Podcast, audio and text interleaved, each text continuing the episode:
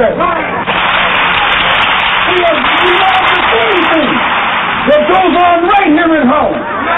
They will they will let a prostitute die as long as she come back to them later on. They encourage her to be a prostitute. They take bribes from her for being a prostitute. And they'll take it in cash or they'll take it in trade. Well, we're here to tell them it has to come to a stop.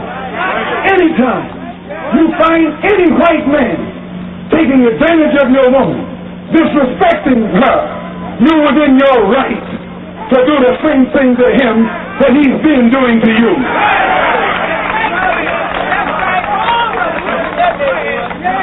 You can't take a white woman in a white neighborhood.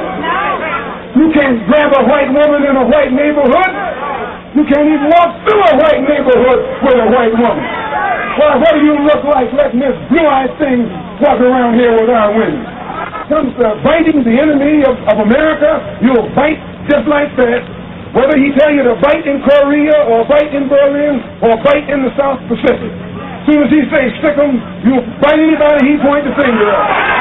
But right here in this country, right in this country, under your nose, with two-legged white dogs, sticking four-legged dogs on your and my mother, you and I don't know how to bite. Sticking dogs on your and my sister, and you and I don't know how to bite. Sticking dogs on our children and dogs on our babies, and you don't know how to bite. You can't bite nor bark until the white man say bark or bite. In the South, you are segregated by that dog. In the North, you integrated with this dog. And it's no different. Hope you're not getting too wet.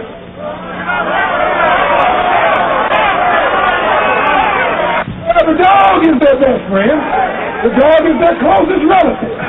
They got the same kind of hair, the same kind of skin, and the same kind of smell. Oh, yeah.